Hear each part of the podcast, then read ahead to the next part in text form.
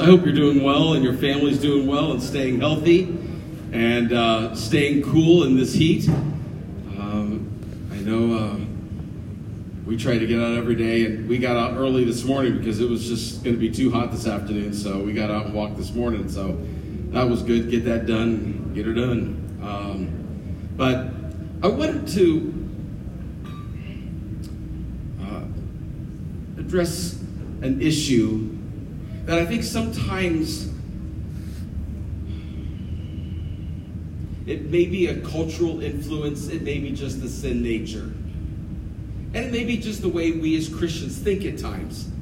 But the issue is this, and that's when we become a Christian, we become a follower of Christ, for some reason, a lot of times we begin to think that it's God's responsibility to fix us.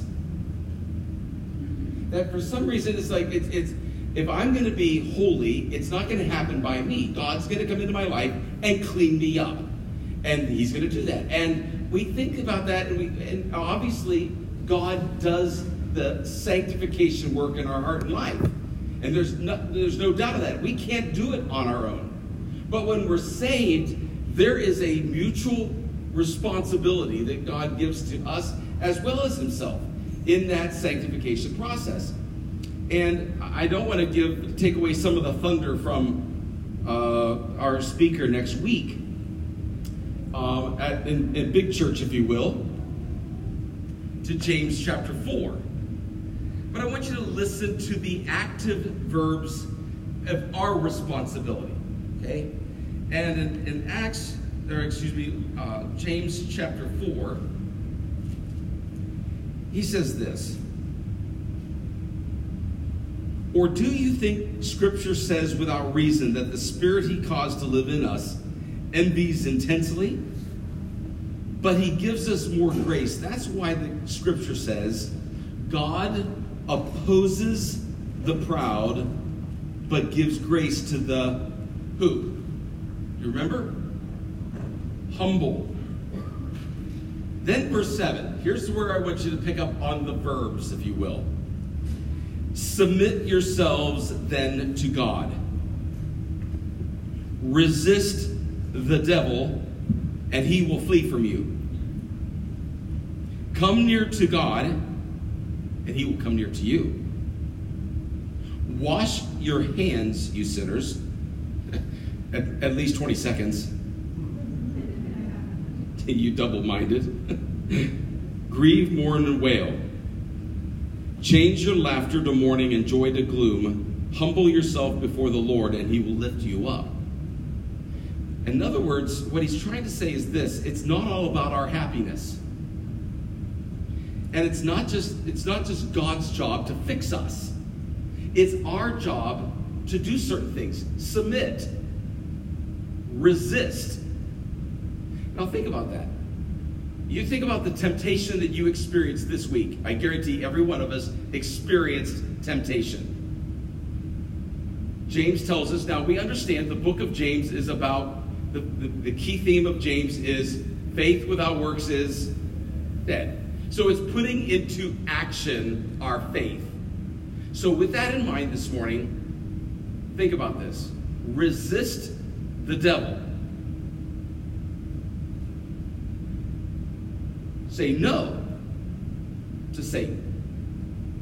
And what does the scripture say he will do?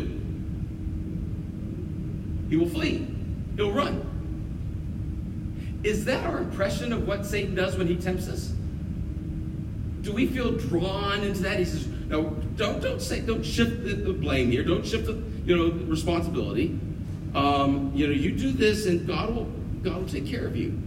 But God wants us to be proactive with our faith, not just passive with our faith. He wants us to be actively involved in actually doing God's will and resisting that temptation. And God will do it in our life. You come near to God, he'll come near to you. But that seems like it's more my responsibility. Yep, absolutely. And you know what? If we don't do that, God knows us because he created us. He created us to be actively involved in our faith. And if we start taking God for granted and we feel entitled, it will create the same mess we are in our own country today. Think about it. So I encourage all of us today, be proactive with your faith. Be proactive with your resistance of temptation. He will always give you a way of escape. But you got to take it. Let's pray this morning. Heavenly Father, your word is challenging to all of us, including me. Lord, I wish I could put into practice everything your word says, and I fail, so I ask for your forgiveness. But God, my passion and my desire is to do your will. Lord, thank you for my brothers and sisters in Christ who've come here today out of the busyness of their schedule and everything going on. They could be just taking off, going for a drive right now, but they've decided to come here today, and I pray your blessing upon them. Some of them have heavy hearts.